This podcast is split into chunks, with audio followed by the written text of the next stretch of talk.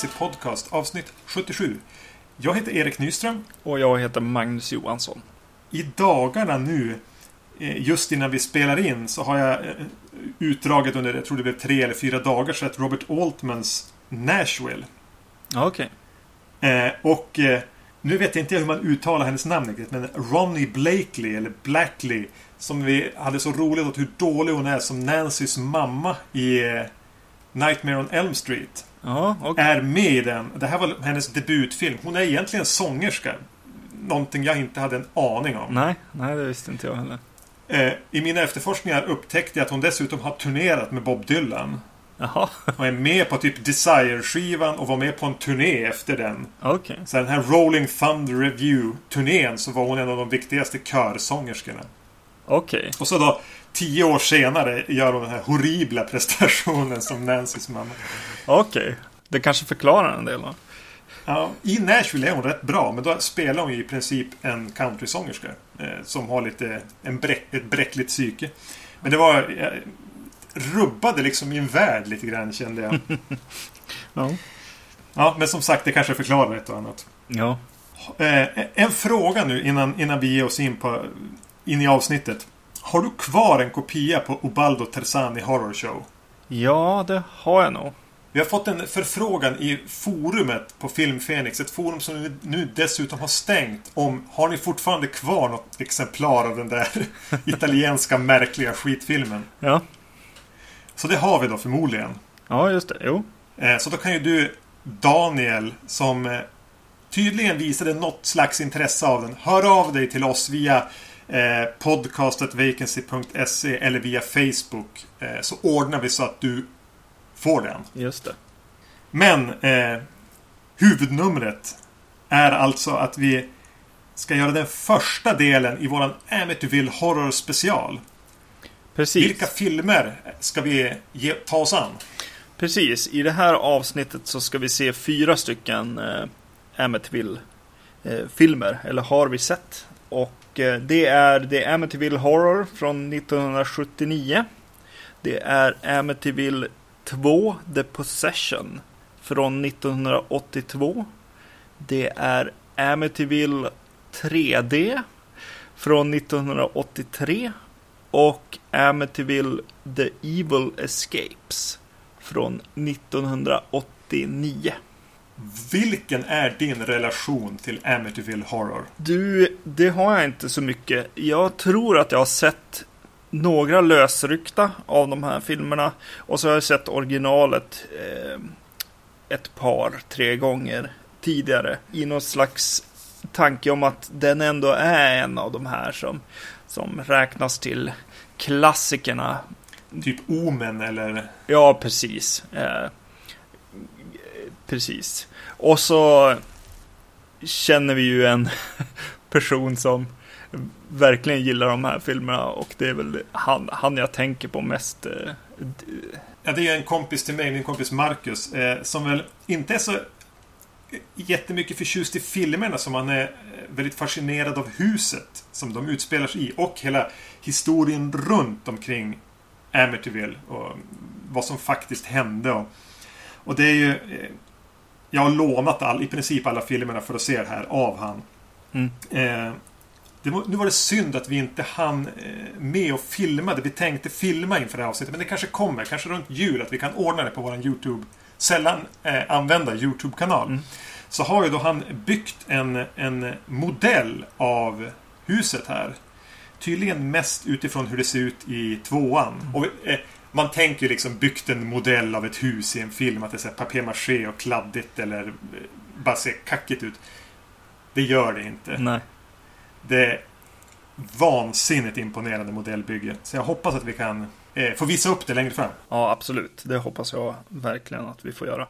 Ehm, ja, precis. Så på, på ett sätt så är det ju så har ju den här serien fascinerat mig via honom lite grann. Att så här, ja, men vad är det som är grejen på något sätt? Och eh, det är kul att få, få hoppa in i den och, och, och se allt det här nu. Ja, för jag har inte heller... eh, Men jag har sett första filmen ett par gånger. Eh, Jag såg förmodligen någon uppföljare så här 93 på, på trean också. Mm. Eh, Men sen vet jag att jag har sett tvåan och trean bara för några år sedan. Eh, och faktiskt även fyran för kanske tio år sedan. Så jag vet att jag har sett de här fyra filmerna vi ska prata om i det här avsnittet tidigare. Mm. Eh, sen är det lite sämre. Remaken som vi kommer till längre fram har jag ju sett. Ja, precis. Det kändes som att jag hade sett någon av de här när jag såg dem igen också, men eh, eh kanske The Evil Escapes eh, hade jag nog sett tidigare. Och ja, originalet som sagt. Vi kanske börjar med Amityville 1, eller The Amityville Horror från 1979. Mm. Eh, som handlar om en, familjen Lutz som flyttar in i ett hus som de får märkligt billigt. Eh, eftersom det har varit svårt att sälja.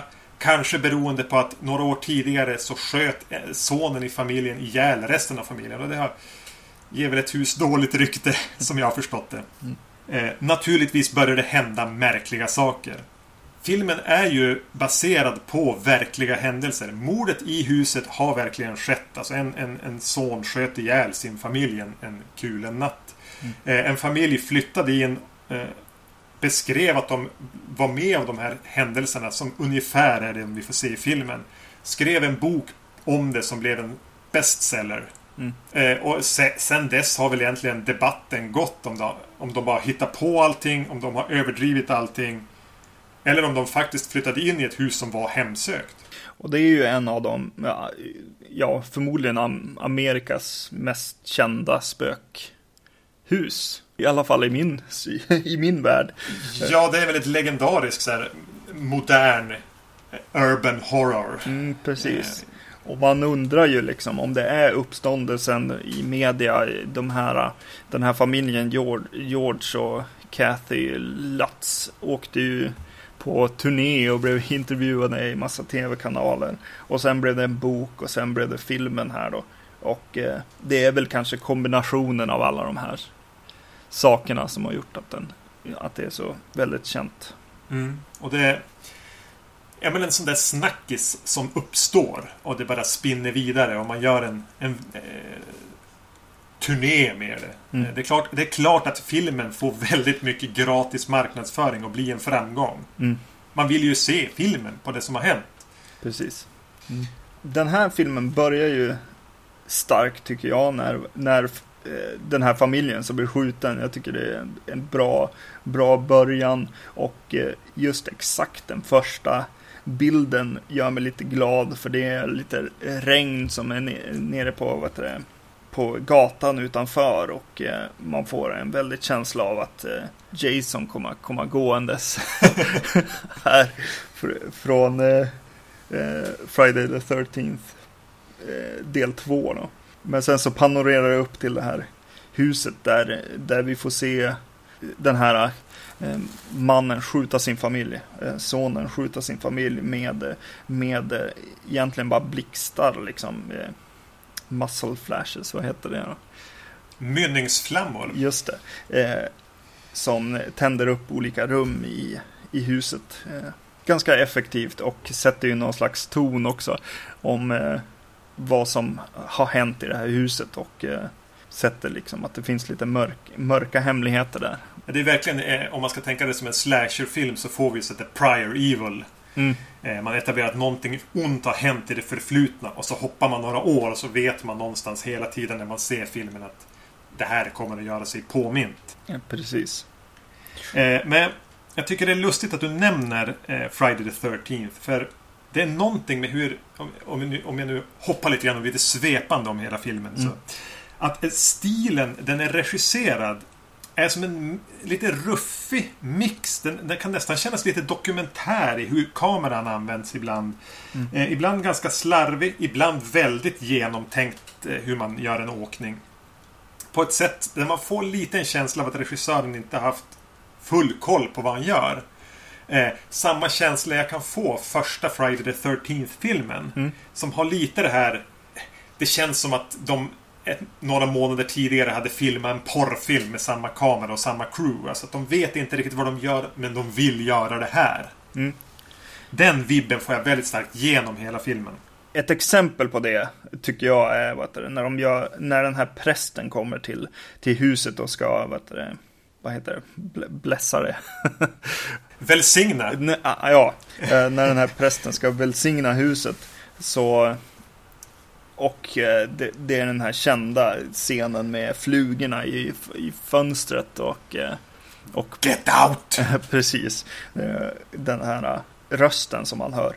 Och det känns som att så här, ja men det funkar väl okej, okay, kände jag. Och så sen bara, men det, sen så kom rösten vara helt fel och ljus, ljuset känns ju nästan ja, lite för för dagsljuset. liksom, det finns som inget intressant i bilden förutom att prästen är där på något sätt. Eh, och eh, klippningen är lite sådär off. Så man får en, en, stark, stark känsla som sagt att, eh, att regissören inte riktigt känner till skräck framför allt. Att alltså, han inte riktigt har koll på den här eh, skräckelementen.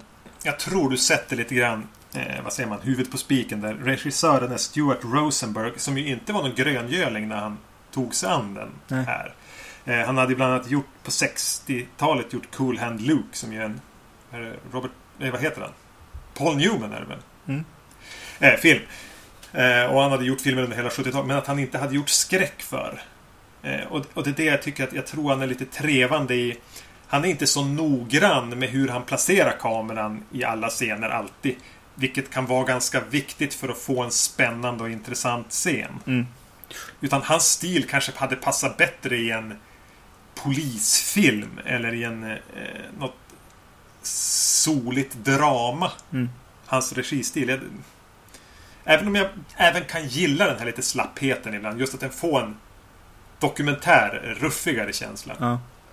Någon som, som jag känner är dock är väldigt intressant i den här filmen och som, eh, som gör en, en intressant roll. Det är ju James Brolin som spelar den här George Lutz. Eh, en lurvig precis. Brolin. Och jag, jag är lite intresserad av just den här verkliga händelsen med George Lutz som känns lite som att han är hjärnan bakom den här eventuella bluffen då. Om det nu är en bluff, om det inte finns spöken här på riktigt. Men eh, det är intressant när man möter James Brolin för första gången så får jag en väldigt känsla, kanske just för att jag, jag känner till historien kanske lite. Men jag får en, en, känsla av att han, det finns ett mörker där och att eh, han har någon hemlighet eller liksom småplanerar någonting. Det känns nästan som att han ser situationer tillsammans med sin familj här från utsidan snarare än som en del av familjen på något sätt. Och jag undrar om det är medvetet gjort så. Jag tänkte hela tiden att det skulle komma fram, någonstans nämnas i någon passage i dialogen att han kanske hade haft ett alkoholproblem tidigare. Mm.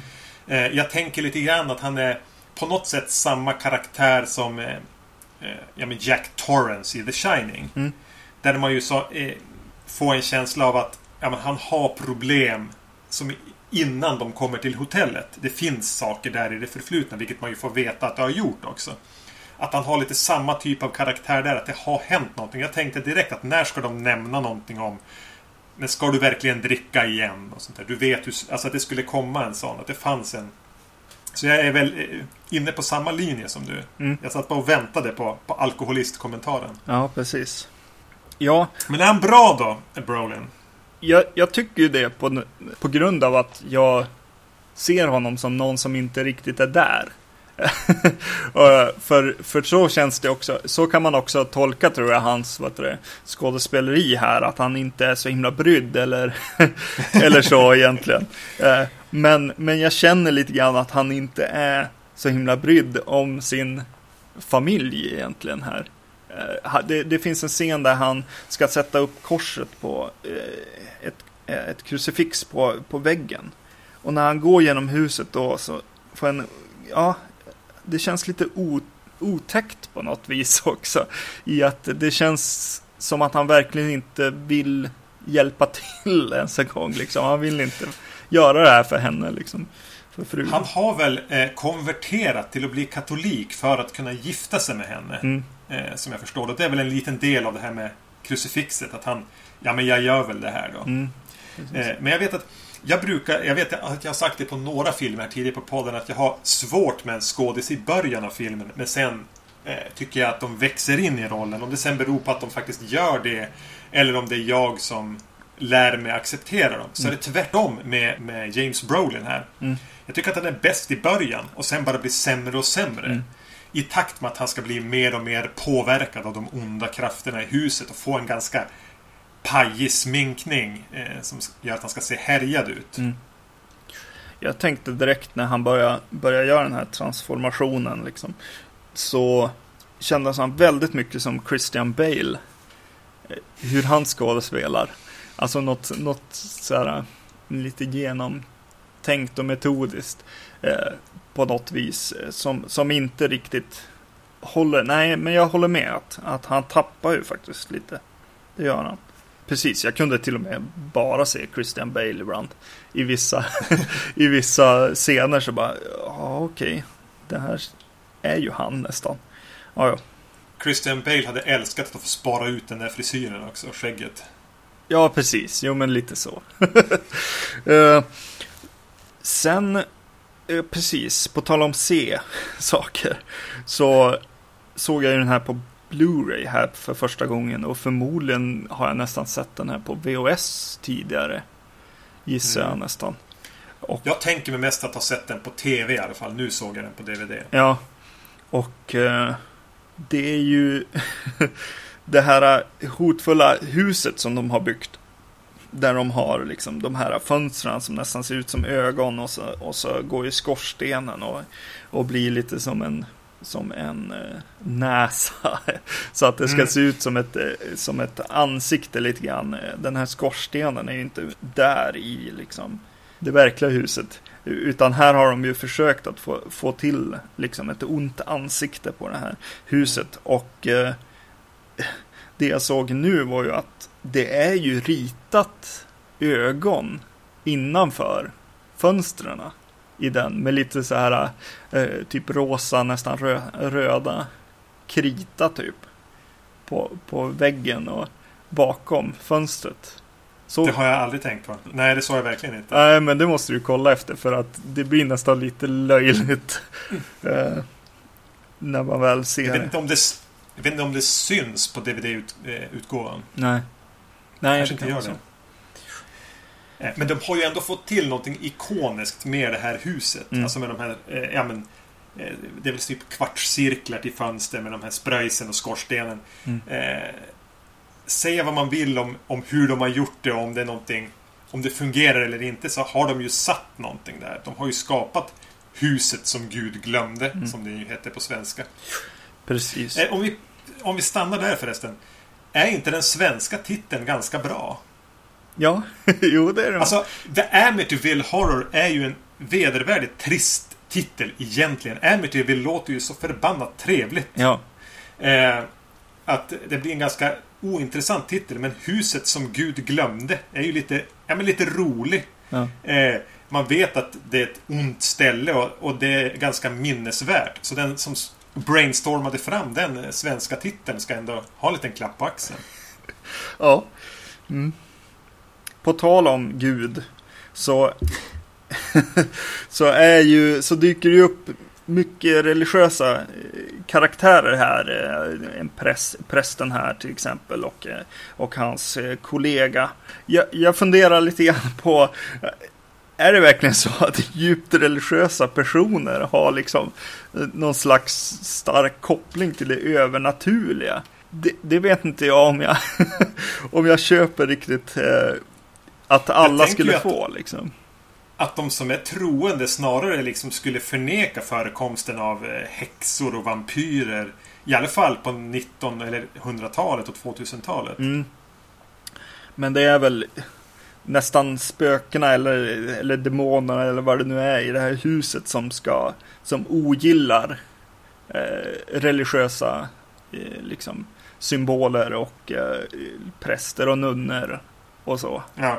eh, kanske då eh, försöker jag intala mig. Snarare än att präster kan ha någon slags superkrafter nästan. Ja men det är väl så, alltså om det nu är Satan eller någon, av, nå, någon slags Satan-surrogat som har tagit kontrollen över det här huset så gillar ju djävulen att håna och terrorisera symboler för kyrkan. Däribland präster och nunnor. Inte att han är rädd för dem, bara, utan det där är... Det är som en bully på skolgården som, som pekar ut vissa och ger sig på. Mm. Eh, men det, prästerna i den här filmen får ju som en liten spionhistoria eh, också. Ja. När de liksom är ute på uppdrag och, och tar sig friheter och, och har sin egen lilla sidointrig där när de försöker ta reda på mer om huset och försöker hjälpa familjen. Mm. Som väl är sådär, känns väldigt påhängt. ja.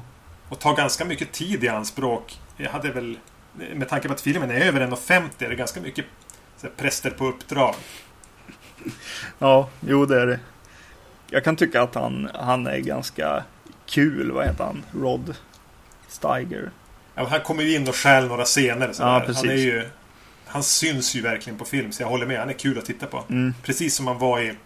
Vi såg ju någonting med Charles Bronson där han var med. just det. Love and Bullets, tror jag det var. Som Stuart Rosenberg har regisserat också. Jaså minsann. Ja. Så var det kanske, ja. Så jag fick en koppling. Ja, ja. Fönstren är ju ikoniska i, i, i den här filmen, Mm. eller filmserien. Och något annat som väl har en ganska hög status är ju musiken. Ja. Om man skulle jäm... Ja, du vill säga någonting om det där. Ja, den är ju... Ja, precis. Den är Oscars-nominerad musik här. Och jag får en... Eh, för mig så känner jag så här, ja, ja, men den här musiken är ju bra. Men är den läskig, tänker jag?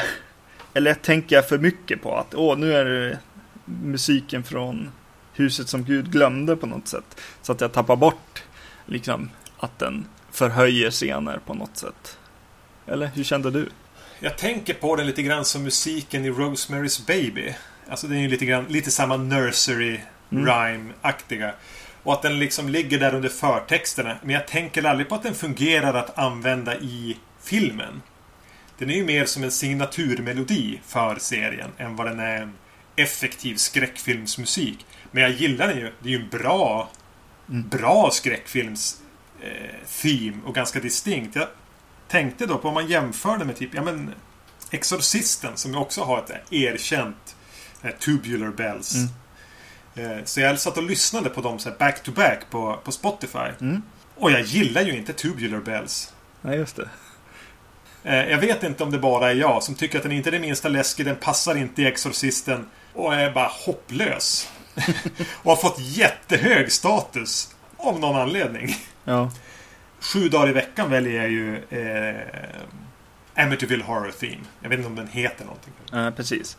Ja, absolut. Eh, jag håller med, det är jättebra låt och särskilt som öppnare och sådär. Men, men den, det används liksom variationer på det här i en del så här skräck. Nej, åh, nu ska det bli läskigt liksom. Och så sätter de igång musiken och det, där tycker jag inte riktigt de träffar helt rätt alltid. Blev du rädd någon gång? Nej, det blev jag nog, nog inte. Den är ganska konsekvent tycker jag med att bomma alla tillfällen och skrämmas på allvar. Ja, Eh, jag vet inte om man ska skylla på Rosenberg där eller... För det blir ju ganska mycket generiska spökhushändelser. mm. Eh, och jag eh, tycker aldrig riktigt ens att den lyckas skrämmas genom att säga bu väldigt högt eller eh, har den här scenen när någon är på väg fram till garderoben för att titta vad som är där i som blir spännande eller har den någonting nackhårsresande med att ja, Mm. någonting dyker upp i bakgrunden. Den, jag, jag- jag har inga sådana sekvenser i, i den här. Den, det finns ingenting som är obehagligt. Nej, precis. Men det finns ju på, på, det finns ju på manusnivå. Det finns ju den här eh, hunden som är och vet, undersöker någonting eh, om och om igen. Och, och som är så här, ja men här ska det ju bli läskigt liksom. Eh, men just när de börjar undersöka och se vad det är liksom, som den, han kollar på, så, så, så är George Lutz eh, kollega och fru med i den scenen. Av någon anledning. Och de är ju med i en helt annan film, känner jag. De är ju med i någon 80-tals skräckis, typ. Return of the Living Dead eller, eller någon slasher-uppföljare, typ. Eh, de, de, de eh, har en helt annan liksom. De är inte så jordnära. Nej, precis. De, de har lite kul med det här. Med, medans James Brolin och Margaret Kidder har liksom gått igenom De mår hela- jättedåligt. Ja, precis. det blir lite underligt. Ja. Jag tänk, tror väl att tanken är att, att det som ska göra den här filmen obehaglig är att, att är känslan av att ja, men det här har ju faktiskt hänt. Det här är nästan en dokumentär. Mm. Den scen jag gillar bäst som ska kategoriseras som skräckscen är ju en scen som blir väldigt konstig och som följs upp. Det är ju när eh, man hör de här konstiga grisljuden. Mm. Alltså Margot Kidder tittar ut genom fönstret och så ser man bara några antydan till några röda ögon glöda till och så hör man det här Ja. ljudet som är helt jättebisarrt. Och sen ser man då eh, James Brolin är utanför. Han är nere i båthuset har varit och stökat och är på väg upp och då ser han en jättegris med röda ögon inne i ett fönster. Ja. Och det blir så här. Det här är ju bara galenskap. Det här är ju Jodorowsky. eh, Ja. Eh, sen har jag försökt läsa på lite grann om det och då visade det sig att dottern i familjen Latz hade en låtsaskompis som var en gris. Ja. Eh, och att då, en av sakerna som inte var med i filmen som de nämnde var att de hade sett det. Eh, händelserna i verkligheten var i alla fall under några månader på vinter, över jul. Från december till februari eller någonting. Ja. Hade de sett här, märkliga spår i snön från så här, gri, grisspår i snön. Och hon pratade om den här grisen Judy hela tiden. Mm. Men hela det konstiga med det är nog det jag gillar, gillar bäst. Eh, Just att det så, man får inte se vad det är hon ser utanför fönstret och så ser man en jättegris inne i huset sen utifrån. Ja, precis. Hon har ju den där låtsaskompisen i filmen och, och, och allt det. Men, men de kopplar inte starkt ihop det. Vilket gör det här ganska bra. Att det blir som ett Mm. mysterium. Det blir eh, någonting som man inte är beredd på alls. Definitivt. Och ganska kul. Tänkte du på sekvensen mot slutet när helt plötsligt i typ två klipp är Margot Kidder gammelsminkad? Just det. Mm. Det är också ganska häftigt använt. Ja, det är det. Eh, absolut. Det var också en, en sån där eh, sak från, från George och Kathy Lutz eh, historia liksom. Om att, att hon hade blivit en gammal tant. Eh, vilket de använde bra i den här filmen tycker jag. I, de här, i det här korta liksom, klippen här. Jo, alltså det är inte något de överanvänder. Man kan nästan missa att hon ens är en gammal tant i, i några... Alltså det är typ två klipp, om ens det. Ja, precis. Så det är väldigt underspelat. Eller om det är Rosenberg som missar det. Men det blir bättre än om James Wan hade gjort det. Mm. Med jättehöga gnisselstråkar. Jag tycker att den har en ganska bra final den här filmen. Från att eh, Kathy, alltså Margaret Kidder, är på, hon är på lokaltidningen och börjar läsa om det här, om morden här. Eh, som har skett innan de flyttade in och eh, ja, det får ett litet go och, och mycket, mycket bättre klippt än resten av filmen och blir lite, lite så här som ett inferno ändå i slutet. Eh, vilket är skönt. Det, det, det- ja, det piggade upp definitivt. Rent cinematiskt. Regnet som piskar och de ska ta sig tillbaka. Och, mm, det blir en... Det klipps faktiskt på ett uppbyggande sätt än på det här nästan dokumentära sättet. Ja. Men eh, det är långt ifrån ett mästerverk. Eh, jag kan uppskatta den här halvslappa stilen. Den är gjord i med lite dokumentärkänsla, lite underspelning av vissa saker, mest redovisa en bok eh, i filmform. Men det blir, den är alldeles för lång och den har inte speciellt mycket obehag att komma med. Nej, nej, exakt. Ska vi gå vidare till Amityville 2 då? The Possession från 1982. I regi av en galen italienare, Damiano Damiani. Mm, Är inte det ett namn så säg? precis. Den här är då baserad på eh, en bok igen. Eh, men inte George Lutz bok eller en uppföljare på, på det som hände Lutzarna. Mm. Utan här gick producenterna till en man som heter Hans Holzer som hade skrivit en bok om eh, morden som skedde före att familjen Lutz flyttade in i det här i huset som Gud glömde. Eh, och producenterna som ägde franchisen valde då att eh, filmatisera den boken istället. Och, eh, med andra ord blir det en slags prequel. Mm. Som rör till kontinuiteten en del. Manus är för övrigt eh, skrivet av eh, Tommy Lee Wallace. John Carpenters sidekick som bland annat har... Han har väl gjort eh, Halloween 3 tror jag. Ja. Han har med den att göra. Om man har skrivit den eller om man har Han regisserat har den. regisserat den. Ja. Det den här handlar om är en familj som flyttar in i huset. Eh, Och vi vet vad som kommer att hända. Eftersom det är familjen som bodde där innan familjen Lutz. Just det. Eh, äldsta sonen verkar vara den som påverkas starkast av det onda som finns. Mm. Och det här onda verkar vilja förmå honom att döda sin familj.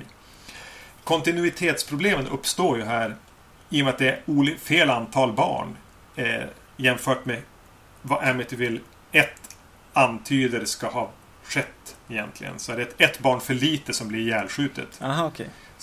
Så där sabbar de ju den kontinuiteten. Det finns andra kontinuitetsproblem, men vi kanske kommer att beröra dem när vi pratar vidare om filmen. Mm. Eh, Den här filmen börjar också med att visa, visa huset och, eh, och familjen som flyttar in. Och eh, jag får en stark känsla av att huset inte ligger på samma plats längre. Nej, vilket det kanske inte gör. De har väl haft lite svårigheter med att Ja. tillstånd att filma. Nu skulle vi ha haft Marcus här så hade han kunnat tala om exakt hur det ligger till. Jag fick en liten känsla av att det hade flyttats ut lite på landet och var lite mer vid en sjö och inte lika suburbia liksom känsla på något sätt. Jag vet att de har flyttat runt mellan hus och, och, och i någon av filmerna så undviker de att filma huset från vissa vinklar. Eh, I någon film får man aldrig se en gavel. Någon som köper huset vrider det även, alltså det riktiga huset vrider det även så det står med en annan fasad ut mot... Eh, det är en flod som, som rinner förbi bredvid. Mm. Som det har. Så, så, det, så det är mycket sånt där som inte stämmer. Okej, Ibland använder de ett helt annat hus och bygger på delar av fasaden. Och, ja just det. så man ska nog inte försöka. Nej, nej, nej. Men det är väl just att man ser dem efter varandra så här. Mm, jo, det är lättare att upptäcka. Ja. Eh, precis, och eh, här flyttar ju in ett riktigt eh, New York-gäng. Det, det, det är någonting som får mig att tidigt i den här filmen att tänka på Lucio Fulci. Jag får lite vibbar av, av The House by the Cemetery och The Beyond. Och det går ända ner till just New York-accenterna som är överdrivna och barnens sätt att liksom prata så här jätteljust barnröst liksom. Du känner det italienska blodet flöda genom den här. Eh, exakt. Och att Burt Young inte är helt olik Lucio Fulci kanske. Nej, just det. ja, det är sant. Nej, men det får man ju eh, lite känner jag. Och, eh, och det är ju lite schysst. Så. Jag, jag tycker att den är... Den får en liten skön känsla. Även om man känner att ambitionen ligger någon, någon annanstans. Liksom. Den, den är lite... Eh, ja, vad ska man säga, lustigare. I, särskilt i början i alla fall. Med den här familjen och sånt. Det är lite överdrivna. Den är ju inte alls på samma sätt dock har den här, som jag upplevde, dokumentära vibben som finns i den första. Nej. Utan eh, här har vi en betydligt hantverksskickligare regissör som mer kan rama in en, en scen så den blir lite mustig. Och, och hitta åkningar och eh, vet hur man ska ställa karaktärer i en bildruta. Ja. På ett helt annat sätt än vad Stuart Rosenberg gjorde.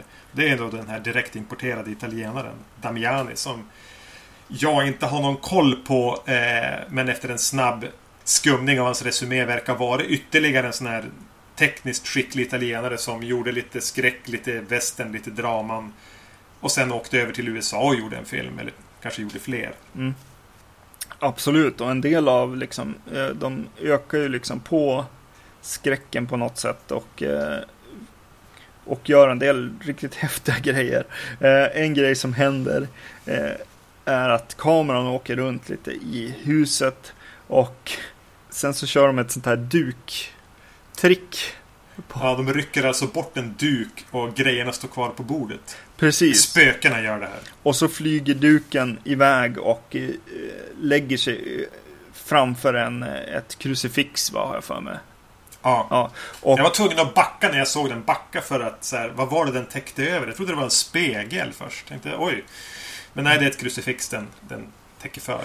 Och jag spolade tillbaks och såg det här igen. Bara för att jag var så himla impad av vad som hände. Jag bara, oj, oj, vad hände?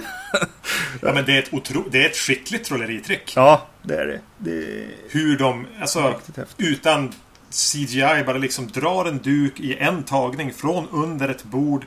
Kameran backar liksom, den flyger ut ur ett matsalsrum. Eh, in och upp på en vägg i ett angränsande rum och bara täcker för det där. Mm. Ja, det ser häftigt ut. Mm. Eh, och om vi då pratar, ska vi fortsätta prata lite om det tekniska. Mm. Ja, men som jag sa, han kan rama in, han kan få eh, scenerna intressanta rent bildmässigt. Och är det någonting, det jag mindes från när jag hade sett den här filmen tidigare. Så är det en, en åkning när eh, sonen i filmen eh, ha, går genom huset så, eh, och, är, och är lite påverkad av ondskan eller vad det nu är som händer. Så går han genom ett... Och kameran ligger bakom han. Sen stannar han i en dörröppning mellan sig hallen och matsalen på natten. Kameran glider bakom han. Åker upp över honom och tittar ner på, på sonen. Glider ner framför och vrider sig runt ett halvt varv så han blir rätt väg i bilden. Den, så här helt, det är en sån där man måste... Alltså en Dario Argento i Tenebre åkning på ett sätt. Alltså de mm. måste ha byggt och dragit isär väggar och använt kranar. Och, eh, filmen är i princip värd att se för den, de här små tekniska bedrifterna. Ja, precis.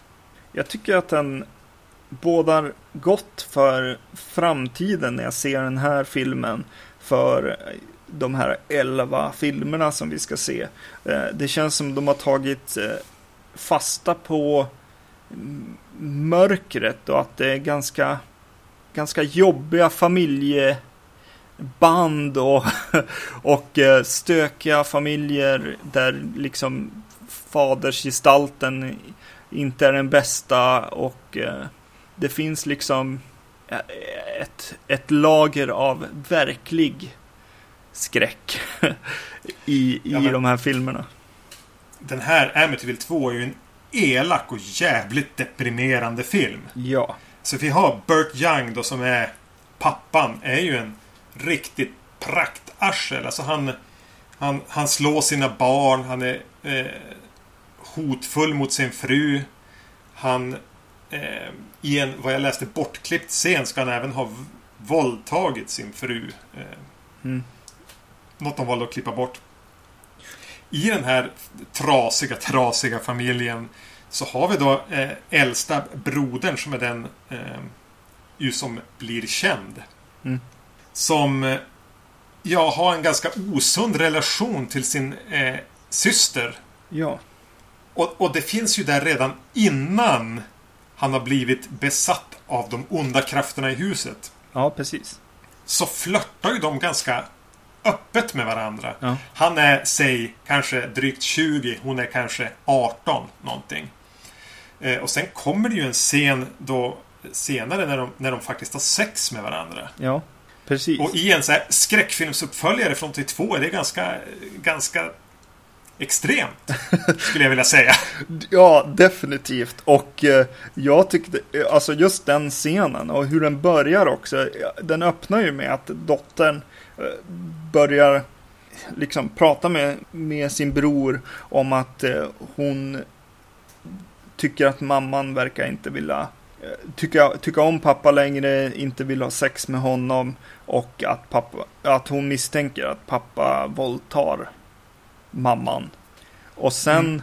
så liksom börjar brorsan liksom flörta med henne och säga ja men ta av dig lite kläder och, och, och sådär.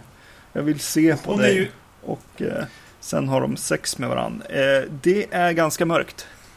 Mm. För att vara liksom en uppföljare till en jättesuccé. Mm. Eh, Tommy Lee Wallace, alltså... fan håller du på med? Just det. Ja. Ja. Och, Och och även så, så finns ju det religiösa här. Att de fortsätter ju att ta hit präster för att välsigna hemmet. Och Burt Young då, Burt eh, Rocky Young. Mm.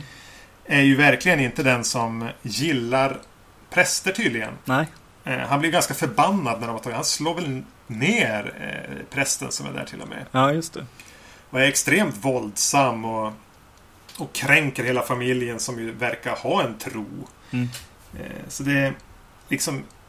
Om jag var spöke eller demon så skulle jag bara... I mean, my work here is done. Jag, jag behöver inte göra någonting. Jag kan inte, jag kan inte göra mer här. Nej, precis.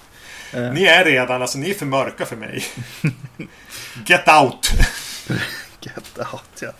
Eh, och på ett sätt så blir det ju, det blir ju det, att det här är en sån, alltså det är ju så, så sjukt, det är kanske också en del av eh, Luci Fulci-tankarna där, att, att eh, så här, vart går gränserna och sånt där, lite grann, eh, som är lite svårt här, och eh, men det blir ju också spännande tycker jag. Jag gillar att eh, sen då de scener där eh, systern här försöker prata med prästen om vad som har, vad som har hänt och, eh, och så. Det, ja, det. Ja, Det, men det är också jättehemskt. ja, precis. Han så här, står och tittar på telefonen när hon ringer för att liksom ja, men be om hjälp egentligen och bara Nej men jag får och fiska istället. Mm. Jag får och fiska med Simon King of the Witches. precis. ja.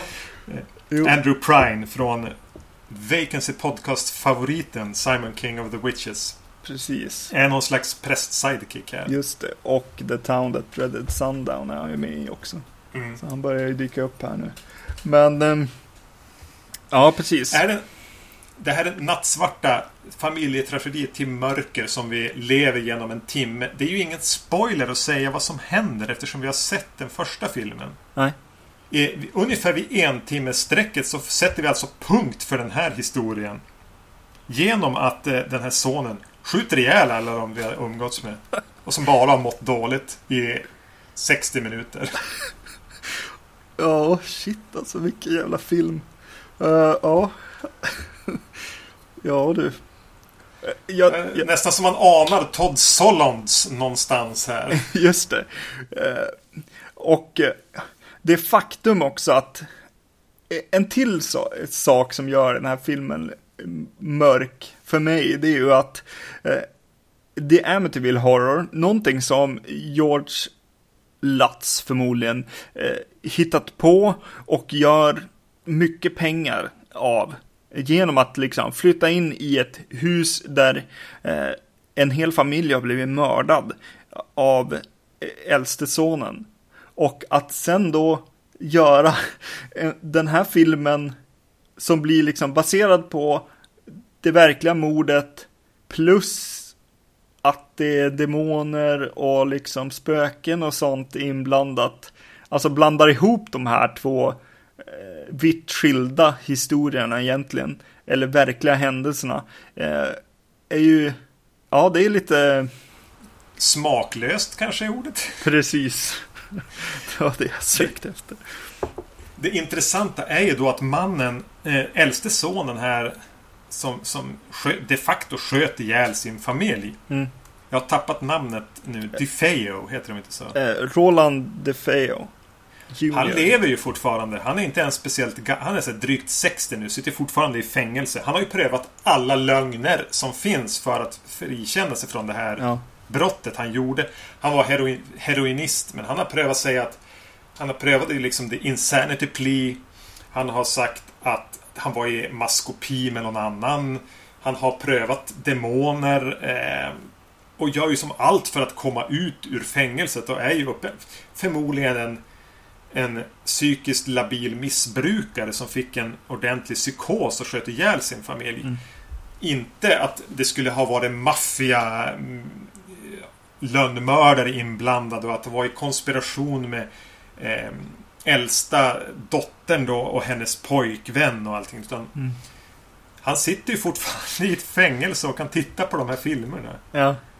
Ja, nej, det är som konstigt. Mm. Nu har jag inte skrivit upp namnet på han som spelar sonen. Nej, Har du gjort det? nej, det har jag inte. Han är ju en katastrof. Ja, han är ju inte bra. och eh, eh, ja, och så tycker jag faktiskt att den här filmen som har det här mörkret i liksom i, i sin historia kanske man kan låta bli att så här, sminka upp liksom folk och så kan jag tycka. Jag tycker att de går lite, lite för långt. Det skulle kunna bli en ja, i och för sig en kanske en mörkare då, men eh, ändå en mer eh, down to earth historia. Om han bara gick Vill omkring. du ha det här mörkare? ja. ja, jo, det är väl frågan. Eh, det jag tänk, du menar alltså de här rent eh, Alltså så här, Rob Bottin Specialsminkningarna med demoner som pulserar på halsen och armar och Ja, precis. eh, jag, jag, jag tyckte nästan att de blev så här Campy Specialeffekter som påminner mig om att ja, men det är ändå bara en trashy skräckfilm. Det är inte det nattsvartaste familjedramat någonsin. Nej, nej, det är sant. Eh, Men jag håller med. Alltså det, man blir lite grann sådär Oj! Vilken ton den sätter. Mm. För eh, fortsättningen av serien. Och, eh, jag kan tycka att den här extremt svarta tonen ändå är en ganska trist film. Mm. Eh, framförallt med tanke på att när familjedramat abrupt tar slut i den här olycksaliga natten så har vi fortfarande 40 minuter film kvar. Ja. Då det blir lite exorcism och, och återigen stentrista präster. Ja, Förutom Andrew Prine då. ja precis. Eh, Eh, så, så blir det ganska mycket dödkött till tråkig film. Vi får till och med några rättegångsscener med en advokat som prövar att använda eh, The Demons Did It-försvaret Ja. i, i en rätts, kort rättsscen. Jättekonstigt. Eh, jo, det känns lite underligt. Eh, det är som du säger, den sätter ju punkt där för filmen egentligen också. Inte bara, inte bara första delen egentligen. På ett sätt. När, när det skjuts lite grann. Men ja, men jag små, jag smågillade den här filmen. För att den var så, så konstig, mörk och eh, italiensk också. Jag, jag tänker tillbaks till eh, när vi gjorde Elm Street-filmerna. Att, att jag tycker ganska bra om Elm Street 2. Ja, Eh, som, som är en film som inte riktigt har satt heller vad, vad, vad alla de här filmerna ska, ska vara. Och gör en ganska mörk historia av det som, ja, som också har med possession att göra liksom. det börjar växa fram någon slags spaning här med, upp, eh, med tvåor. Mm, eh, både du och jag eh, är ju väldigt förtjusta i Friday the 13th 2. Just det. Håller det som den bästa filmen i serien. Mm. Både du och jag halvgillar ändå Elm Street 2 just för att den är den här udda fågeln. ja, Och, och, och lite samma sak måste man ju säga om Amityville 2. ja, In- Den har ingen aning om vad den försöker vara för slags film. Är väldigt mörk och, och egensinnig. Mm. X-Men 2 kanske bästa X-Men-filmen. just det. Ja, ja. Det är sant. Tvåorna är bäst helt enkelt om man gör Mm. väldigt många av en, en filmserie. Ja, ja. Vi får se hur den här kommer att hålla upp. Eh, den här teorin kommer att hålla längre fram. Mm. Yes. Ska vi hoppa vidare eller? Känner du? Ja, men jag tycker det. Mm. Till den tredje Amityville-filmen. Amityville 3D från 1983 som är året efter tvåan då. Och vi är fortfarande kvar eh, på filmer som gick upp på bio. Precis, och eh, den här är regisserad av eh, Richard Fleischer, säger man så. Jag tror det. Som har gjort eh, Conan the Destroyer, Soylent Green och och eh, Mr Majestic. Charles Bronson-koppling igen. Yes. Efter att några som verkar hålla seanser i det numera övergivna Amityville-huset avslöjas som bluffmakare så bestämmer sig den här bluffavslöjande reportern för att han vill köpa det här huset och flyttar de facto in. Naturligtvis börjar det hända märkliga saker. ja. Snabb fråga. Tyckte du att eh, mannen som spelar huvudrollen, han heter Tony Roberts, var besvärande lik Will Ferrell? Ja. ja, det är sant. Jag hade svårt att skaka av mig känslan av att Will Ferrell köper Amityville-huset. Och väntade med liksom dåliga, misslyckade skämt. Mm. Hela tiden. Ja.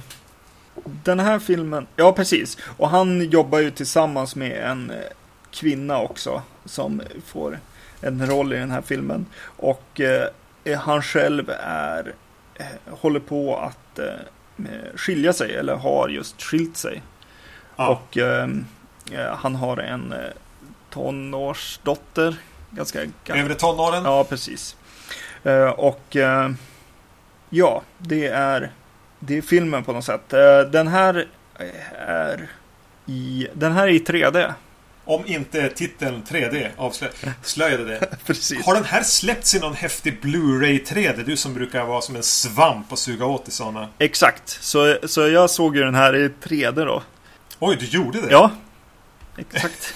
Det här var jag som fumlade i mörkret. Jag trodde inte den här skulle finnas i 3D. Nej, inte jag. Vad glad jag blir! Ja, precis. Eh, det var kul att upptäcka för jag köpte en, en eh, box med de här tre eh, första filmerna i. Och ja, helt plötsligt så hade de konverterat den här gammel 3D till, till ny 3D. Eh, så jag kunde se den i, i 3D. Och det är ju en klassisk så här 1983 3D på något sätt. eh, Den här loggan som kommer upp eh, i Mm. början av filmen. Som har så här långa trails efter sig. Precis som eh, fre- eh, fredagen den 13 eh, 3D. Och Jag tror att Hajen 3 har det också. Ja, precis. Och sen så, så börjar den här filmen, eh, på, på, med tanke på 3D just, så, så börjar den eh, med några långa tagningar som på, på huset här då, eh, än en gång. I, det, är- det är mörkt och natt och eh, för att få lite... Regnet piskar. Ja. Ja, precis. Och för att få lite djup här så, så, så kommer det in lite grenar helt plötsligt in i bilden. Eh, I förgrunden så här. Men de kommer liksom från, från ingenstans. Så det är tydligt att det står någon bredvid kameran och ibland så här eh, daskar till lite med, med lite grenar som de håller i. Eh, Så, så själva åkningen åker aldrig förbi de här buskarna utan buskarna bara eh, följer med kameran på ett sätt. Eh, Lite snett till höger under kameran. Precis. eh, Jag satt och skrattade åt dem där även när jag såg den i 2D. Jag bara, Oj, det där är ju... Det där var ju inte så ambitiöst. Nej, precis. Ja, jag får ju direkt en känsla av att så här, den lilla verklighetsanknytningen som den här filmen vill ha är väl, är väl de här eh, medierna i början. Eh, som som jag, jag tänker ska vara Ed och Lorraine Warren som ju var inne i, som är, ju är kända demo, demonologer, nej vad heter det? Ja, med tanke på hur mycket mumbo jumbo det ändå handlar om så kan vi kalla dem för demonologer. Och eh, de, eh, de var ju ganska kända i media just för att eh, vara inne i Amityville-huset och försöka rena det. Eh, när det begav sig, när det var väldigt mycket på tv om de här Lutz-familjen. Eh, Numera är de väl mest kända från The Conjuring då. just det, där, där eh, som handlar om, om ett fall som de tog eh, hand om. Det var en lustig... Det slog aldrig mig, men det... Det är klart att det är en passning till det. Ja, Till de gamla skojarna. Just det. Eh, det som skiljer den här filmen eh, åt mest för mig är någonting som jag saknade lite i, i första och andra filmen där jag hade lite svårt med det här med präster och, och att, eh, att nunnor och präster kände av det här väldigt mycket. När jag, när jag ser på spökfilm så vill jag gärna ha medier och liksom lite såna här Ghostbusters, lite teknik och, och, och så. Och eh, Ja, men det får du ju här. Eh, precis, och det får jag ju här. Och eh, det är en ganska bra liksom läxa att lära mig kanske i den här filmen för att eh, det, det, det, finns någonting med det religiösa i The Amityville Horror liksom universumet som är intressant ändå som, som jag helt plötsligt förstår att just det, det, det är ju bra. Men det man ska ge de första två filmerna och med en koppling till det religiösa är att de väljer ju att aldrig visa någonting. Man får se det här svarta äh, oljan som verkar leta sig upp i avloppen. Mm. Eh, men eh, du får ju inte se ondskan. Nej. Det ska den ju ändå ha en, en liten tumme upp för kanske. Men här kopplar vi då in eh, Poltergeist-gänget också. Mm. Som, som ska spökjäga. Eh, men vi kanske kommer till det. Mm. För det jag tänker på eh, först i, i den här, efter vi har haft den här sekvensen när, när Will Ferrell etableras, mm. eh, är ju att den spelar lite grann som en slasher. Ja det är ganska ont med dödsfall i de två första filmerna, eh, åtminstone inledningsvis. Men här är det som att den ska ha den här var fem, tionde, femtonde minut måste någon dö, annars somnar publiken. Mm. Så det stackare tvingas åka till det här huset obevakade bara för att gå ner i källaren och säga hello och så händer det någonting. Ja. Så att det, den har det här deaths per minute-tänket. Ja, precis. Som slasherfilmer hade vid den här tidpunkten. Eh, exakt, och, eh, och även så tar den ju element och gör slasher av det. De, de tar de här eh, 3D-flugorna som är med i den här filmen och låter eh, helt plötsligt flugorna faktiskt döda någon.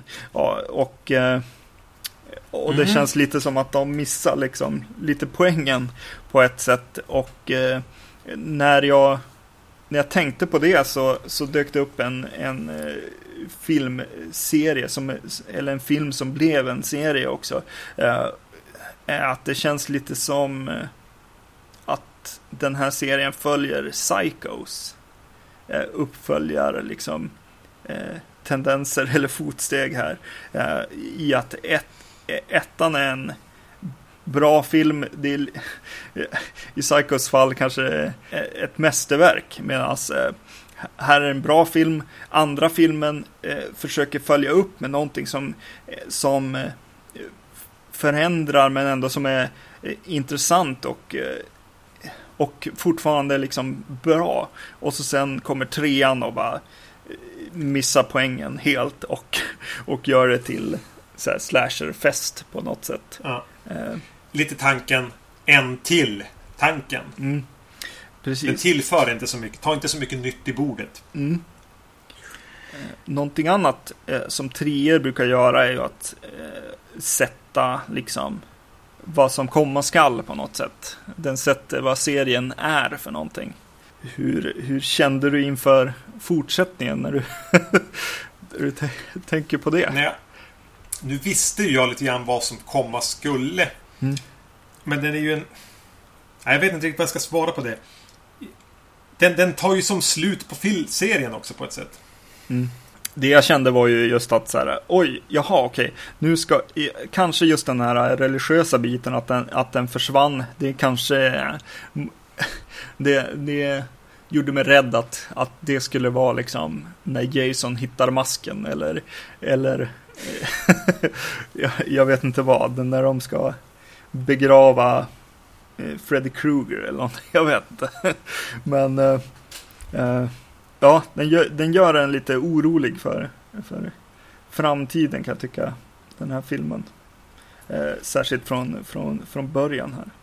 Eh, så vet jag inte riktigt vart den ska ta vägen när den blir så väldigt slasher-aktig. Den har ju ganska svårt med tonen också. Den vet inte riktigt vad den vill göra. Det är nästan som att de försöker lätta upp den lite grann. De kopplar in ett så här... Ja men dottern här med hennes kompisar. Varav en spelad av Meg Ryan. Mm. Vilket ju är lite rolig kuriosa. Eh, som det här tonårsgänget som vi ju inte har sett tidigare som är där. Mm. Eh, men samtidigt håller den ju kvar i den här lite tragiska familjerelationen med den här skilsmässan och de bråkar väldigt mycket. Mm. Eh, och mitt i det så håller de då den här slasher-tempot där det ska dö eller i alla fall hända något, något slags aggressivt spökeri med jämna mellanrum. Mm. I någon slags desperation blandar man upp det med lite så här omen-foton. Ja, precis. Där någon man råkat fotografera tidigare har ett förvridet ansikte och sen dör den personen. Mm. Ja. Det är mycket sånt där som man bara famlar efter idéer. Den får väldigt svårt att bli någonting eget då. Eh, Den har nästan glömt. Den måste som påminna sig. Just det. Amityville Horror. Huset. Det är det vi ska fokusera på. Mm.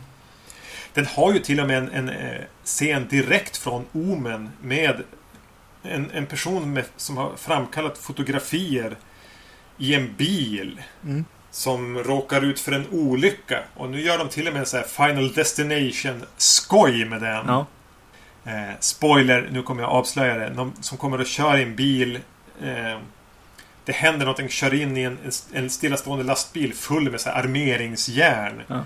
Som ju bara skriker efter att få flyga in i ögat på personen som kör bilen. Men hon undgår faktiskt alla dem. Mm. Och sen brinner hon upp istället. För hon tar sig inte ut ur bilen när den börjar brinna. Ja. Eh, tanken där är väl att eh, det är vi som publik som ska få de här eh, i ögat. I den här 3D-versionen av filmen. Eh, så kommer de ju rakt mot kameran. Det är en del sådana här rakt mot kameran-grejer. Eh, Var de bra? Ja, den var bra. Tyckte jag. Den Ja. med bilen. Eh, ja, ja, precis. Eh, och eh, ja, det är någon som håller handen mot, mot kameran också. Får något slags anfall och håller ut handen så här lite. Dial M for murder. Vilket ju, ja men det är kul. Lite grann. Ja, just det. Det glömde jag som, som delkomponent i den här soppan. Att de skulle slänga in de här 3D-gimmickarna med jämna mellanrum. Mm. Vilket gör att de glömmer bort att skrämmas till exempel. Ja, Eh, förutom det krympande badrummet då. Då var jag riktigt, riktigt rädd. Nej, det var jag inte. Nej. Nej, nej jag vet inte.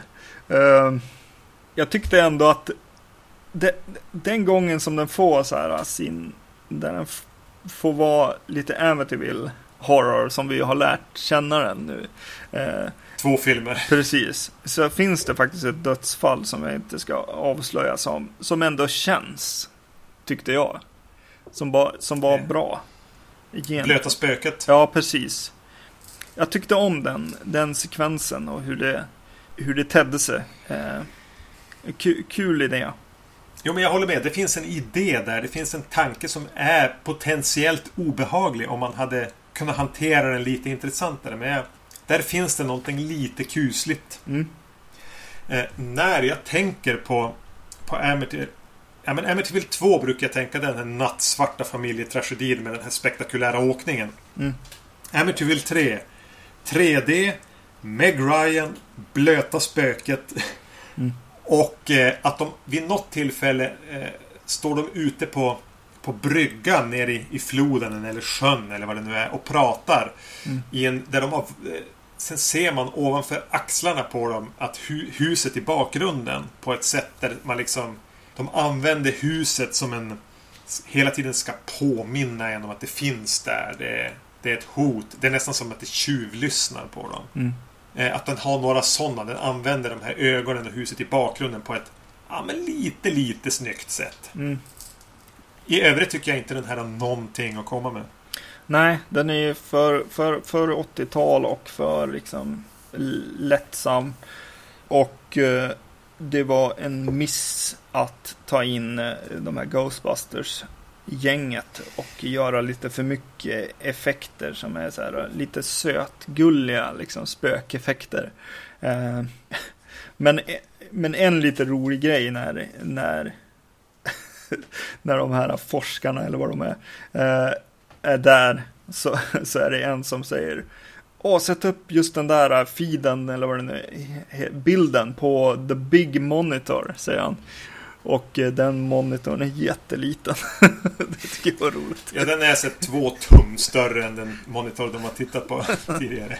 Ja, eh, tyckte jag var bra. Jag, jag, jag, kände att det skulle bli någon sån här Star Trek, bara on-screen grej. Men det var verkligen bara en liten monitor. Ja, ja. ja. Uh, Av Amityville-filmerna, faktiskt alla, källa är nu min kompis Marcus här så är det här den enda som inte är baserad på en skriven förlaga. En bok, en eh, kortare novell eller någonting. Mm. Däremot har den här fått en... Som de gjorde på 80-talet så skrev de sen novelizations av filmer.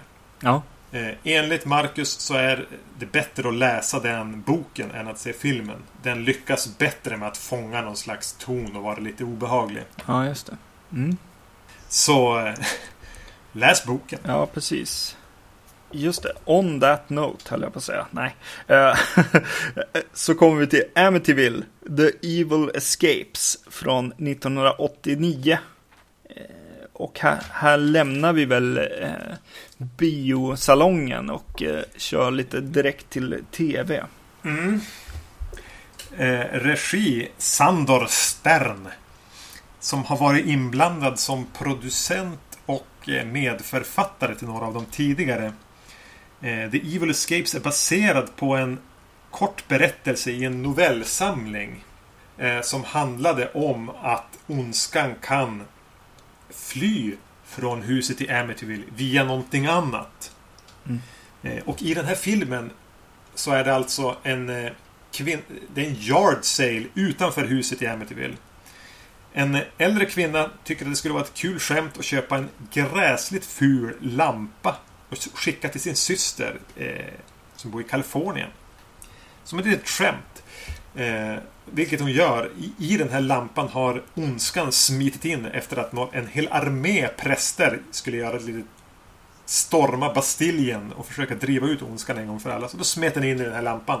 Lampan skickas till Kalifornien. Till den här en kvinna vars vuxna dotter just flyttat hem tillsammans med sina tre barn efter, en, efter att hennes man dött. Mm. Så från kust till kust. Ondskan flyttar in eh, i ett annat hus och terroriserar en annan familjekonstellation. Mm. I en jätteful lampa. Mm. Uh, för att ge den här Sandor Stern lite mer cred är väl att han ju faktiskt har skrivit originalmanuset också. Eh, är ju en av dem som han har mm. varit inblandad i. Eh, just det.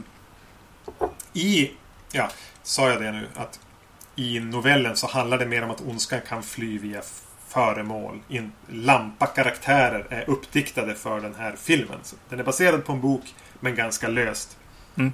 Filmen, eh, enligt Marcus, filmen bättre än boken. Okej. Okay. Det känns som att eh, den här äh, in, introsekvensen, eller vad man ska kalla den, när prästerna stormar huset och eh, ska få ut ondskan, eh, så känns det som eh, att eh, Sandor Stern här eh, försöker minnas första filmen, eller få oss att minnas första filmen så mycket som möjligt.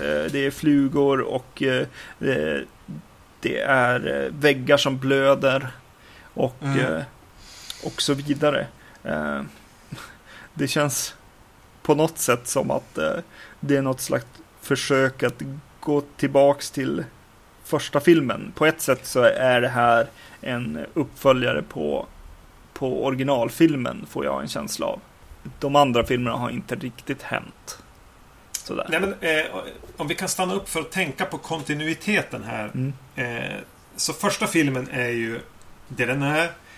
Eh, andra filmen kan man ju, eh, om man tänjer lite grann på vissa saker, tänka att ja, men det är en prequel. Det hände före första filmen. Mm. Sen har vi tredje filmen och det tredje filmen jag skulle vilja säga att den här ignorerar eller vill stryka ur kontinu alltså i kontinuiteten. Eftersom det som händer i slutet på tredje filmen ju eh, inte riktigt går ihop med vad som händer här. Nej. Spoiler, spoiler. Huset exploderar i slutet på tredje filmen.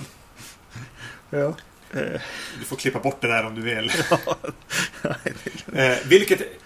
Det som däremot har hänt att det finns då teorier om att ja, fjärde filmen utspelas mellan tvåan och eh, trean. okej. Så om man vill verkligen fundera på hur allting hänger ihop så skulle man kunna tänka sig att det är så det hänger ihop. Men, men som du säger, Sandro Stern var inblandad i första filmen. Mm. Han vill kanske tillbaka till rötterna och tänka hur kan man ta den här franchisen vidare nu? Mm. Utan att låtsas om två och tre. Ja, och så sen kommer ju den här eh, prästen, eh, unga prästen som, som är med i det här uppbådet eh, in i ett rum där den här lampan står och eh, då, då känns det som att den här filmen kommer att bli svår och svår att bli investerad i eh, för mig. Den är väldigt, väldigt överdesignad den här lampan och det här runda huvudet är ju betydligt, eller huvudet säger jag, jo men det ser ut som en, en figur på ett sätt. Och eh, den runda toppen eh, känns eh, rolig istället för läskig. Vilket är lite synd. Ja, men den blir ju lite camp här. mm, Kanske inte så lite heller. Med den här jättekonstiga designlampan som då lyser när den... Alltså, det är en sån här glaskupol längst upp. Mm. Så går det ut två som armar därifrån. Kanske ska föreställa vara trä. Där det också längst ut sitter några små lampor. Och så är det en fot, så en golvlampa. Mm.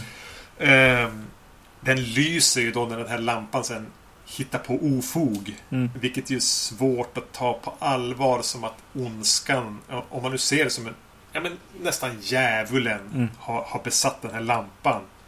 När djävulen alldeles för sig själv på vinden eller i en vrå av ett hus skulle få för sig att påverka händelserna börjar då lampan lysa. Alltså det, Mm. det är ett sånt där tv-filmsknep för att nu händer det någonting. Ja, ja, precis.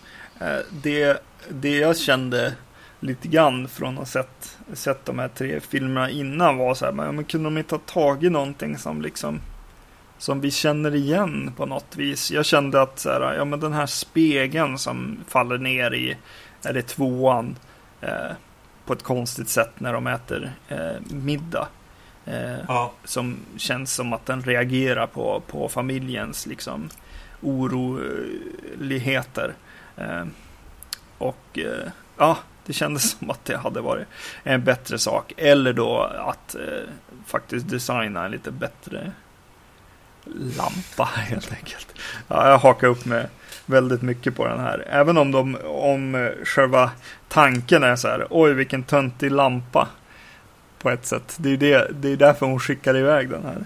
Ja, den är så ful och, och, och ja, att den är ett roligt skämt att skicka till någon. Mm. Men det blir ju verkligen komiskt sen när den har då kommit till det här nya huset med den här nya familjen. Att den nästan så smyger runt i huset. Och två karaktärer kan sitta och prata så ser man som lampan stå typ och lyssna eller... Ja, Om jag tyckte det fungerade med huset i trean så är det inte lika fungerande med den här lampan. Undrar hur många gånger vi kommer att säga lampa i, när vi pratar om den här. ja, uh, ja uh, vad ska jag säga mer? Jo, men den här familjen då. Uh, det är en sak som gör mig lite så här orolig, eller jag, jag vet inte. Jag tycker det är ko- konstigt och det är han som, han sonen i familjen. Som ser ut som han har liksom gömt sig i en familj. Han är, han är ju, han känns ju tydligt äldre än vad han är. Alltså den skådespelaren eh, spelar en, en typ mellanbarnet, tänker jag att han ska vara. Ja, Och eh, han är ju äldre än, än de andra i familjen. En, en ja han var, jag kollade.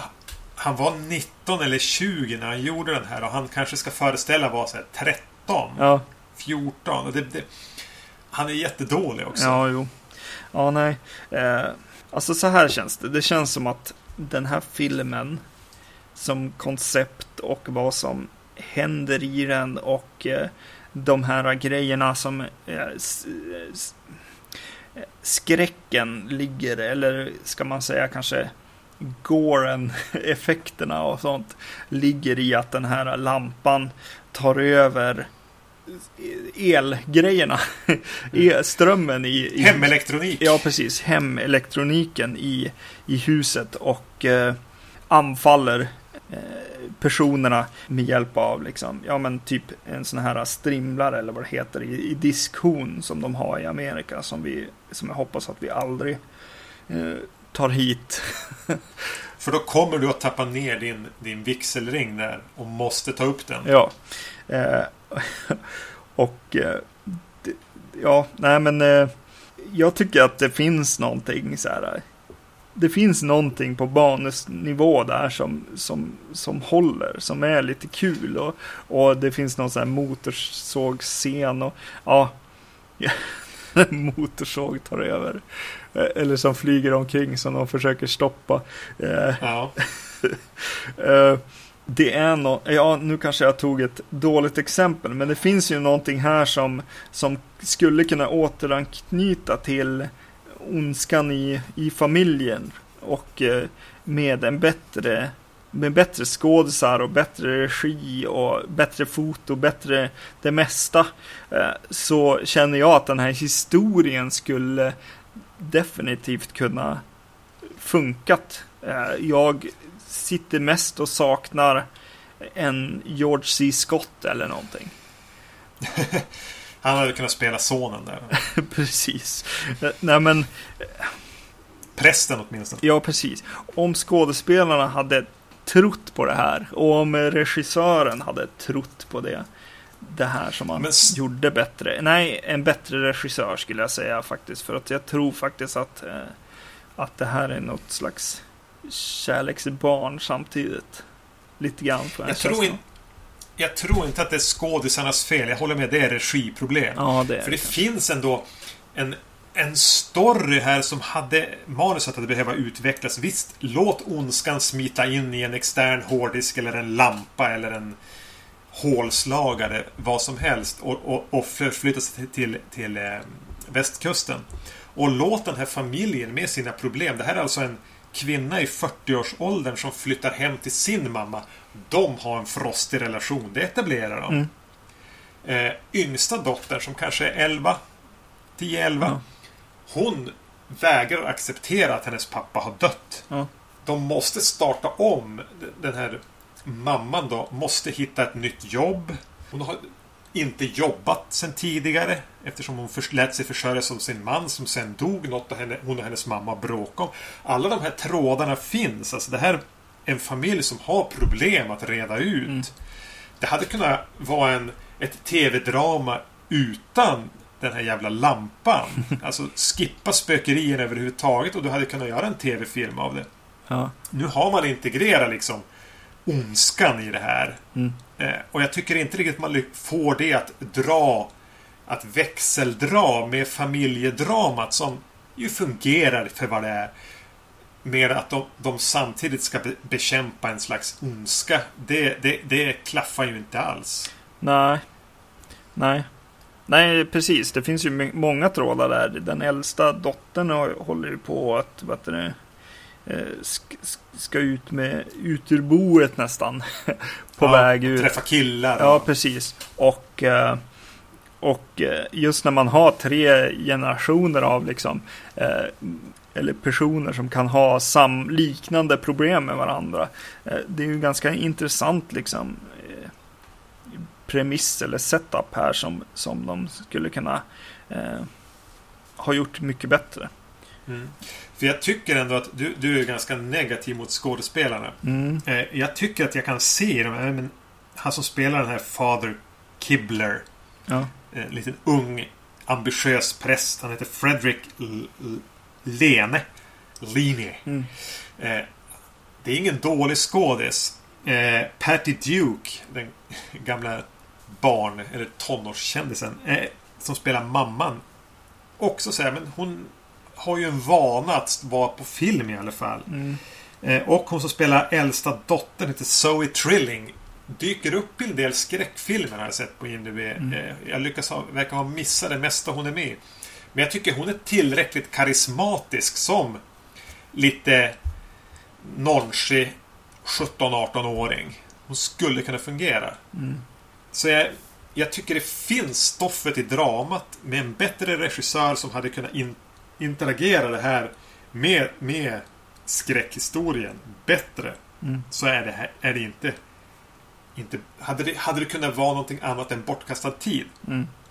Ja, nej, ja, abs ja, jo, jag kan hålla med. Jag, jag, jag, jag satt också och tänkte på det för att hon, alltså på skådespelargrejen kontra regin. För jag tänker på, på hon som spelar eh, mormorn här också.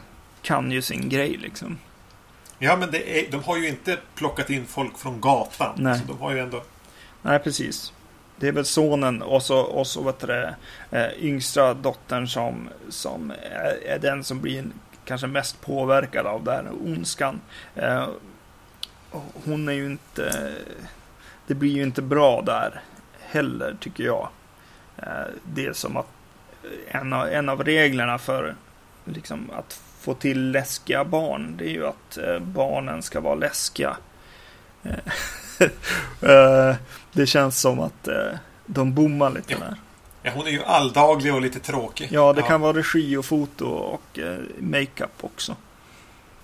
Men hur tråkigt hade du när du såg Amityville 4 då? Kunde du uppskatta ändå det här lite...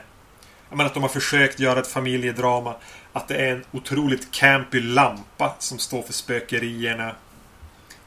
Ja, eh, nej, jag tyckte att familjedramat var ju, blev ju så dåligt gjort. Så att det blev lite, det blev som bara standard. och, eh, och, och så, så när jag hade roligt var då när det blev lite så här olyckor och grejer. Då tyckte jag det var lite roligare liksom. Och hur absurt det var efteråt när de liksom så här försöker bara, åh det var nog bara en olycka liksom. Och, Ja, försöker förklara det rationellt. Precis, och, eh, och det, det tyckte jag att jag kunde följa med och tyckte var lite kul sådär. eh. Jag prövade så här vinkeln att ja, men vi skippar hela tanken med att lamparna kommer dit med ondskan och att det här är filmen helt utifrån mormors perspektiv.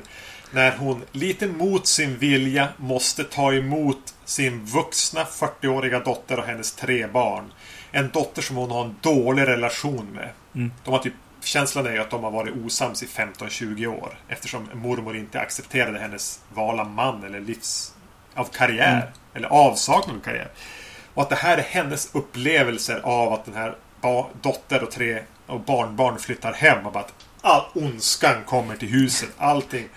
Barnbarnen sågar sönder källaren och folk som kommer hem förlor, förlorar kroppsdelar och eh, folk, det försvinner och någon dör. Och, eh, det bara går åt helvete allting. Ja. Då blev det lite roligt att titta på. Jo men precis, men det är ju den grejen som finns i, i filmen och eh, det som är lite underhållande. Men, men jag tycker än en gång att det ligger mest på Alltså man måste, man måste kämpa sig ja. igenom det som faktiskt finns på, på, på duken och, eh, och liksom se förbi liksom utförandet av filmen. Eh, och- in i manuset. Det är ju ändå en sån här TV-skräckis från 1989. Mm. Eh, man måste lägga förväntningarna därefter. Jag blir lite orolig nu när du, när du har, har svårt att här, slicka i dig de små bitar av socker som kanske går att hitta i den här filmen med tanke på vad vi har framförallt i nästa avsnitt att, att, att, att hantera. Ja, Nu har inte jag sett någon av dem. nej. Men om du ogillar konceptet med att ondskan lämnar huset och flyr in i, i möbler. Så har vi en spegel och en klocka och ett dockskåp i tre olika filmer att hantera. Eh, precis. Man, man får hoppas att... Ja, nej, jag vet inte. Ja, vi får se. Helt enkelt. Det ska bli spännande eh, här framöver. Jo, men du sa att vad det, Amityville liksom 3D var, var en bättre bok när den väl var nedskriven. Och eh, det känner jag definitivt att det här skulle också vara. För jag tycker att, att det är en bra liksom, historia med tanke på liksom, vad det är. En Amityville liksom, mm. historia. Det tycker jag ändå. Jag, jag tycker att utförandet var inte bra. Det skulle behöva en novelisation den här alltså? Ja, precis. Jag tror att det skulle, skulle vara bättre. Eller en remake? Ja, men, ja, precis. En remake med, ja, jag vet inte vem. Julianne Moore som mamman. Judi Dench som mormorn. Ja. Eh, Jennifer Lawrence som äldsta dottern. Christian Bale som sonen. Exakt. Och random blond 11-åring som dottern. Ja. ja. absolut. Gör en remake mm. på den här. Så säger vi. ja. Som sagt, nästa avsnitt kommer vi att hugga in på eh, direkt till video eller direkt till tv-uppföljare nummer 5 till 8. Det vattnas i munnen både på mig, på Magnus och på alla ni som lyssnar inför att höra det. Jag har inte sett någon av dem så jag är lite taggad ändå. Eh, trots eh, nivån på, som, som har infunnit sig hittills. Alltså det måste jag ändå säga. Alltså jag har varit lite orolig för den här serien. Men jag måste ändå säga att jag har tyckt att det var riktigt roligt att, att se det här. Även det som har varit dåligt har känt så här, ja, det här var dåligt. Ja. Men på ett liksom lite kul, kul sätt, definitivt. Och, eh, och att, att de här två senaste filmerna fick lite stryk är ändå på grund av att eh, de byter ju byter ju ton och blir mer av de här eh, slasher-uppföljarna. Det, det, det ska ju göras elva stycken och det fortsätts ju att göras fortfarande såna här eh, mm. filmer i den här serien. Och eh, den ska ju inte ta någon annan väg än den här för att kunna bli en sån serie, känner jag. Jag hoppas att du kan vara lika gladlynt efter nästa fyra filmer. ja, Jo, men jag har, jag har tyckt att det var roligt att sätta in nästa liksom. Eh, och sett fram mm. emot att komma hem från, från jobbet och, och se nästa. Så att definitivt, det ska bli kul. Ja, men jag, jag har haft samma känsla. Eh, just eftersom jag har inte riktigt koll på det här. Det var betydligt tyngre att se en del av både Night Friday the 13th och Elm Street-filmerna som jag hade sett och visste ungefär vad jag tyckte om. Mm. Eh, du har, det är ju uncharted territory här. Jag ritar ju en karta för helvete. Det, det känns lite spännande. Eh, definitivt. Ja, Nej, men då hörs vi nästa gång. Och eh, oss kan ni ju hitta som vanligt på vacancy.se, eh, på iTunes och på Facebook. Eh, kommentera gärna på Facebook till exempel. Så vi får höra vad ni tycker om våra avsnitt. Verkligen, det är alltid lika roligt. Ja, ha det bra. Hej. Hej då.